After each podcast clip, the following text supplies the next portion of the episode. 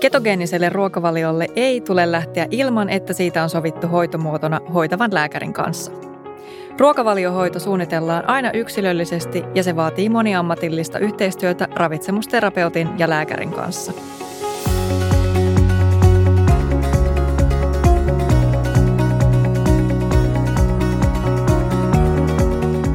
Tervetuloa kuulolle. Nämä seuraavat neljä jaksoa puhutaan ruuasta ja epilepsiasta, eli tarkemmin ottaen ketogeenisesta ruokavaliosta epilepsian hoitomuotona. Tämä on siis Joka sadas podcastin Keto-minisarja, ja tässä jaksossa käydään heti kiinni käytäntöön. Onko ketogeenisen ruokavalion noudattaminen yhtä ruoasuunnittelua, ruoan laittoa ja sen mittaamista? Mä olen Ippi Arjanne ja tässä jaksossa ruoasta ja ennen kaikkea omista kokemuksistaan ovat puhumassa Teija ja Marianne. Tervetuloa molemmille. Kiitos. Kiitos.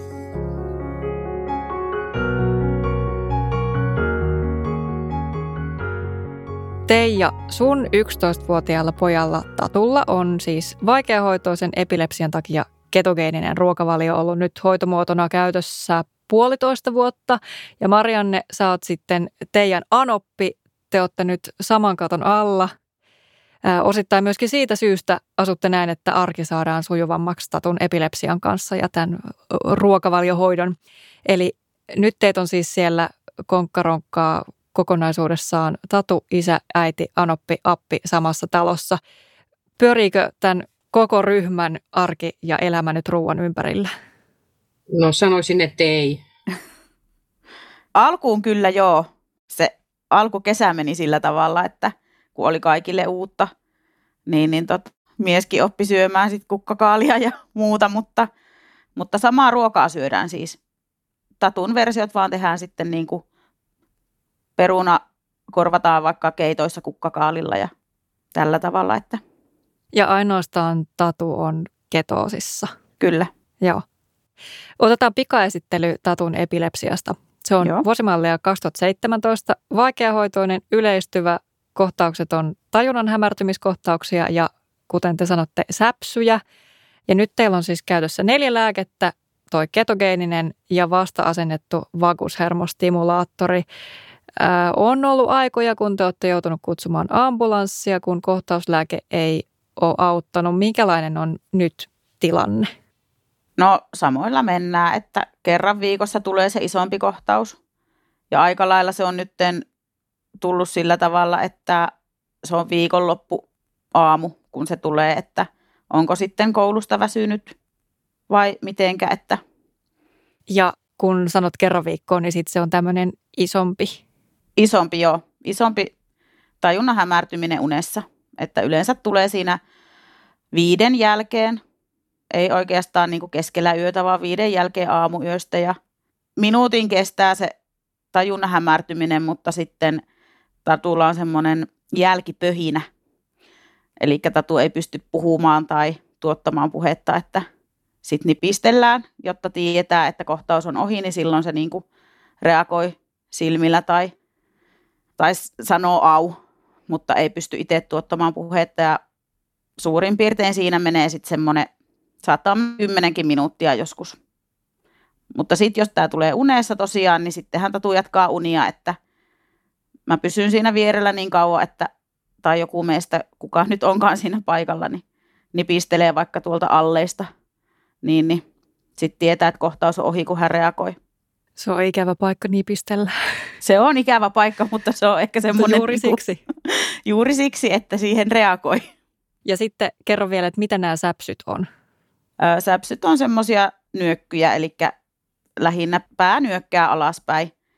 Ja välillä saattaa sitten olla myöskin kädet siinä mukana, että koulussa esimerkiksi opettaja sanoo, että jos on niitä tullut, niin huomaa, kun tatu kirjoittaa jotakin, niin sitten tulee säpsy, niin tulee myöskin siinä kirjoittaessa sitten jälkeä. Mutta ei niin kuin, se on, ja siinä kuuluu sitten toisinaan äänähdys, eli tulee semmoinen pieni äänähdys ääni ja, ja, ja mutta niitä ei ole semmoisia sarjoja nyt ollut vähän aikaa, että ollaan näillä isommilla, isommilla niin kuin kohtauksilla menty tähän asti. Tai tällä hetkellä. Mitä te olette syönyt nyt vaikka viime päivinä? No, Öö, otetaan nyt vaikka lohta ja kasviksia, nakkikeitto tai siskonmakkarasoppa, öö, sitten lihapullat ja kasviksia. Tatulla sitten on niin kuin lisukkeena vaikka, jos me muut syyä vaikka perunamussia tai just minä ja Maria ne kasviksia, niin tatulla sitten korvataan niin kuin ne hiilarisimmat näillä vähän hiilarisilla, eli ruusukaali, kukkakaali, parsakaali ja mitä näitä nyt on. Tatun kohdalla, niin kun mä teen ruokaa, niin mä lähden aina siitä, että mä käytän yhtä ohjelmaa, josta mä katon, katon että se sopii tatulle. Ja sitten mä teen sitä samaa koko perheelle. Mä painotan nyt, että mä teen samaa koko perheelle. Ainut, mitkä eroaa, niin on ne, että isänille on perunoita, emännille on vihanneksia, tatulle on sitten proteiinit ja hiilarimäärät määrättyjä. Eli mennään sillä tatun ohjeiden mukaisesti, annetaan hänelle ruokaa. Et tota, mä en pidä tätä niin kuin silleen mitenkään vaikeana. Että jos mä teen lihapullia, niin mä katson, että, että mä laitan siihen määrätyn määrän lihaa ja, ja sitten ne aineet, mitkä on sallittuja ja kuinka paljon se tekee 100 grammaa protskuja ja hiilareita. Ja sit siitä mä tiedän, että kuinka paljon mä voin Tatulle antaa sitä ruokaa. Me syödään normaalisti muu perhe. Että tämmöinen lihapulla esimerkki tässä nyt halusin antaa. Ja sä oot siis se teidän talouden ruokavastaava? Näin se on kääntynyt, kun toiset käy töissä. Minä olen kotona. Me tehdään paljon yhdessä teidän kanssa. Me tehdään tiimityönä tätä. Ja, tota, ja, ja ideat tulee niin kuin molemmilta. Ja ihan tuosta noista aineista sen verran, että silloin kun aloitettiin Tatun kanssa tarkempaa, tarkempaa niin kun meillä oli ne proteiinit ja hiilarit määrättyjä, niin kaupassa meni aika kauan, mutta nyt kun on oppinut hakemaan ne tuotteet, mitkä käy tähän ruokavaljoon, niin nyt se on niin kuin tavallaan helppoa. Eli te, tänne taloon ei osteta sitä punaista maitoa, vaan ostetaan mielellään sitä mantelimaitoa ja, ja jauhaton mantelijauhoja. Että se, se, että on niin kuin itse tehnyt itselleen selväksi, että näillä pärjätään. Ja alkuuhan siis tatun hiilarit oli kaksi, oli, ja proteiinia ei alkuun tarvinnut ollenkaan punnailla, että oli niin, kuin niin sanotusti proteiinivapaa, mutta nuo ketoosiarvot näytti sitä, että, että tota, piti puuttua myös niihin proteiiniin, proteiinipunnauksiin ja nyt ollaan sitten, olisiko vuoden verran suurin piirtein menty sillä, että punnataan proteiinit ja hiilarit, ja nyt on hiilarit noussut kolmeen niin kuin per ateria. Kyllähän toi tietysti hirvittävän tarkalta kuulostaa nyt, jos tätä kuuntelee joku sellainen, jolla tämä kaikki on mahdollisesti vielä edessä. Teillä on Tatun koulun kanssa siis semmoinen järjestely, että siellä tehdään ruoka, te kerrotte, että tässä on nämä vaatimukset, hiilarit ja proteiinit ja siellä sitten toteutetaan. Mitä sitten, kun Tatu on vaikka kavereiden luona jossakin, mitä, mitä hän syö, kun hän ei ole koulussa tai kotona? No harvoin semmoisia on tässä ollut viime aikoina, mutta jos Tatu menee kaverille vaikka päiväksi, niin mä teen ruuat sinne mukaan. Sitten esimerkiksi Tatu oli tuossa syksyllä papaan luona, mun isän luona kylässä, yökylässä viikonlopun, niin mä tein tuota noin, niin kaikki ruuat valmiiksi. Ja isälle vielä listan, että, että mitä milloinkin, että pysyy perässä. Kyllä toki merkitsin kaikki pakkauksetkin, missä ruuat oli, mutta mun isälle ei niin tuttua ole tämä, tämä niin kuin punnailu ja kaikki ruoanlaitto, niin helpotin oleskelua siellä viikonloppuna, että lämmittää vaan ruuat ja sen verran hän joutui tekemään, että aamulla paistamaan kananmunaa ja pekonia, että, mutta se nyt ei ole vaikea homma, mutta, mutta ihmiselle, joka ei tavallaan ole tottunut punnailee ja laskeskelee, niin enhän mä nyt voi niin kuin laittaa lastani sinne, että no niin pärjäilkää, vaan että ehkä se kuuluu mun luonteeseenkin, että kaikki on sillä tavalla hyvin, että kun on sillä kaverin luona. Ja esimerkiksi kaverisynttäreille, jos tatu menee, niin meillä on tatulle erikseen tatun omat herkut esimerkiksi. Mitä ne on? No ju, sipseä esimerkiksi, niin voidaan tehdä uunissa juustosta. Ne vaan pahdetaan siellä ja tatu tykkää kyllä tosi paljon niistä. Sitten Marianne on juurikin taikuri näissä reseptien keksimisessä, niin viime pääsiäisenä keksi semmoisen pääsiäissuklaan, mitä voi Tatulle antaa. Eli tummaa suklaata ja tuota, kerma, kerma on se pohja. Mä otan nyt ihan semmoisen esimerkin nyt. Unelmakääretorttua ollaan tehty ihan, ihan samannäköistä kuin meidän. Mutakakkua, se käy Tatulle. Se on tietenkin mantelijauhosta – ja Tatu on tosi vähän niin kuin tyytyväinen myöskin, koska eihän hänellä ole enää sitä semmoista sokerin nälkää, mitä meillä muilla, ketkä niin kuin voi syödä karkkia ja sipsiä ja tämmöistä, niin ei Tatu ei tunne semmoista. Et toki hänellä on niitä tilanteita, että tulee, että hei, mun tekee jotain herkkua mieli. Ja nytkin meillä on pakkasessa sitä suklaakääretorttua, mikä on Tatulle. Meillä oli tuossa aikaisemmin niin kuin paikka, missä piti tai oltiin syömässä ja sitten Tatulle sinne omat niin sanotut herkut ottaa mukaan, niin, niin siellä oli sitä kääretorttua sitten Tatulla mukana ja teetähän Tatu saa juua. Siinä ei ole mitään ja kahvista on nytten kanssa innostunut sitä välillä juomaa, että Kuinka hyvin Tatu on pysynyt ketosissa? Kun on kasvavassa iässä, niin se massa muuttuu siinä ihmisessäkin ja sitten sitä myötä nämä yhtälöt. Hyvin kyllä, että tietenkin sitten jos on her, herkutellut niin sanotusti, niin, tai vaikka se öljy lisää jäänyt joltain aterialta, niin sehän kyllä niin kuin näyttää heti siinä, tai ketoosissa, että, mutta mehän tällä hetkellä mittaillaan ketoarvoja noin kerran viikossa, että meidän ei tarvi niin kuin niitä, alkuuhan me jouduttiin mittaamaan joka ateria ennen, että oli aika tikutettu tuo sormen päät tatulla, kun jouduttiin mittailemaan, mutta nyt ei tarvi enää mittailla ja kyllä ne pääsääntöisesti on niin kuin Keskiarvot löytyy sieltä kahden ja puolen luokkaa, että pikkusen alle, pikkusen yli. Hyvin mun mielestäni on kuitenkin pysynyt. Ja Tatun suhtautuminen ruokaan on aivan ihanaa. Se syö kaikki, mitä hänelle annetaan. Mulla on yhtä ainutta ruokaa, mikä olisi, hän olisi sanonut, että en halua syödä. Eli siinä mielessä meillä on tosi helppoa tämä, tämä näin. Ja totta kai me tehdään niitä, hän pyytää välillä joitain asioita, niin silloin ne toteutetaan, että tavalla tai toisella.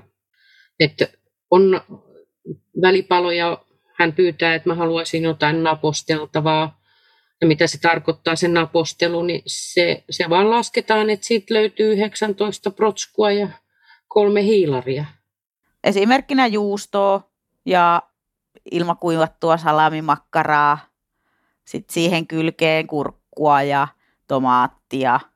No oikeastaan semmoinen perusnapostelulautanen, mikä Tatulla on. Ja Tatu tykkää siis erilaisista juustoista ihan hirveän paljon. Että, ja niin kuin Marianne tuossa sanoo, että on kyllä helppo lapsi siinä mielessä, että syö kaikkea.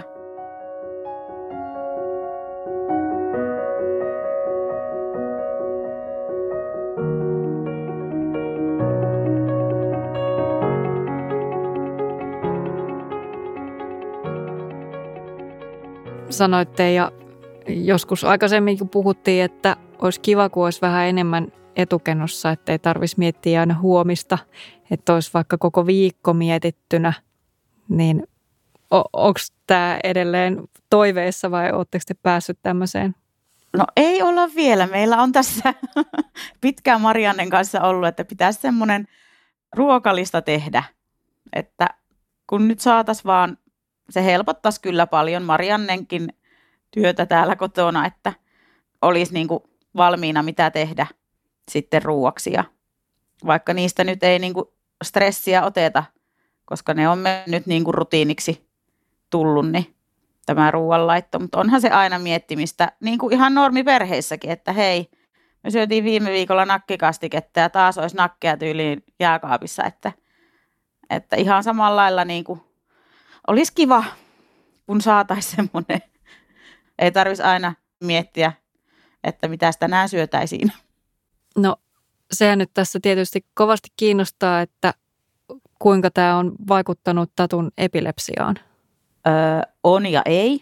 Eli kun on edelleen se kohtaustilanne niin sanotusti päällä, että ei olla sitä balanssia löydetty, mutta se on vähän hankala sanoa, kun poika on kasvavassa iässä, kuinka paljon se vaikuttaa se kasvu sitten näihin, myöskin näihin kohtauksiin, että välillä on, että yhden viikon aikana saattaa tulla kolmekin kohtausta, kun sitten taas on pitempi aika, että ei tuu kuin se kerran viikossa. Tai sitten saattaa olla niitä säpsyjä päivittäin. Tai sitten niitä ei tavallaan enää huomaa, kun ne on niin tavallaan, niitä kuitenkin joka päivä tavalla tulee, mutta ne ei ole niin huomattavissa olevia asioita. Mutta sanotaanko, että tatu on virkeämpi tämän ketogeenisen myötä, jaksaa paremmin koulussa ja jaksaa touhuta. Että jotain, jos jotain positiivista, niin ainakin se, että vaikkei niitä kohtauksia olla kokonaan saatu pois, niin on meillä siis pahempiakin tilanteita kohtauksen kanssa ollut ennen tätä, että kyllä sillä varmasti joku merkitys on niihin kohtauksiin ollut, että, että ei ehkä tuu sillä tavalla niin pahasti sarjoissa ja ei ole niitä sairaalareissuja.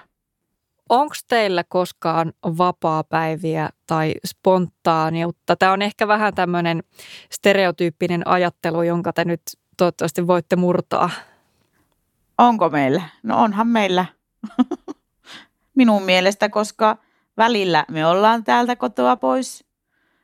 Juurikin käydään, mun isä asuu toisella paikkakunnalla, niin käydään hänen luona viikonloppuja viettämässä välillä ja Tatu tietenkin meidän mukana – ja sitten Mariannella on ollut tyttöjen reissuja niin sanotusti välillä, että kyllä meillä sitä vapaatakin on, mutta jotenkin sitä niin kuin on rutiinoitunut tähän, että ei sitä ajattele, että saisinpa mä vapaata nyt tuosta lapseni ruoanlaitosta tai ruokien miettimisestä. Ei sitä, en mä ainakaan koe sitä sillä tavalla. En mä pidä tätä mitenkään niin kuin vaikeana. Tämä on ihan, siis tein mä teemme perheelle ruokaa, kun mä, niin kuin mä sanoin, se pohja on kaikilla sama, mutta, mutta mä en käytä niitä vehnää, enkä mä käytä sitä perunaa. Et ne, ne mä niin kuin jätän pois. Että pullat syödään muuten, mutta ei, ei tatun kanssa. Tatulle tehdään manteliausta. Eli, eli kun siinä vaan on itsellä semmoinen asenne, että kun lähdetään siitä, että se kelpaa tatulle, niin se kelpaa myös meille. Eli mä murtasin sen myytin nyt, että ei tämä ole vaikeaa. Mutta siinä vaan täytyy osata laskea, tietää paljon sadassa grammassa on proteiinia ja hiilareita ja punnistamista toki on. Ja, ja tota, noista vapaista niin mä sanon, että en mä tiedä tarvinko mä mitään vapaata. Joka päivähän mun täytyy kuitenkin itsekin syödä. Ainut mikä on, niin tatulle laitetaan viisi kertaa päivässä ruokaa. Eli siinä on välipalat ja sitten on aamiainen ja lounas ja päivällinen. Joo, ja niin kuin Marianne sanoi tuosta asenteesta, niin meillä on kyllä niin kuin, olen kuullut muualtakin tätä sanottavaa, että meillä on kyllä asenne kohillaan ihan niin kuin epilepsiankin suhteen, että me ei olla niin kuin otettu siitä mitään mörköä meidän elämää, että eletään ihan samalla tavalla kuin ennenkin. Ja toki tietyissä asioissa pitää olla sitten tarkkana, niin, kuin, niin ei olla myöskään tästä ketogeenisestä ote, otettu mitään niin kuin taakkaa, että, että asenne ratkaisee niin sanotusti, että ja jos siitä tatulle on hyötyä, niin miksi me ei niin kuin oltaisi tähän lähetty, että se oli alun perinkin silloin, kun meille tästä puhuttiin, että kaikki kokeillaan, kunhan vaan niin kuin löydettäisiin jonkinnäköinen tasapaino tähän sairauteen. Nyt on sitten aika sanoa, että kiitos Teija ja Marianne, että loitte uskoa ehkä niihin, jotka hieman vielä miettivät sitä ketogeenista ja ihana kuulla teidän rutinoitunutta tsemppihenkeä. Kiitos. Kiitos. Epilepsiasta ja vertaistuesta voit lukea lisää Epilepsialiiton sivuilta epilepsia.fi. Podcastin on tuottanut Jaksomedia.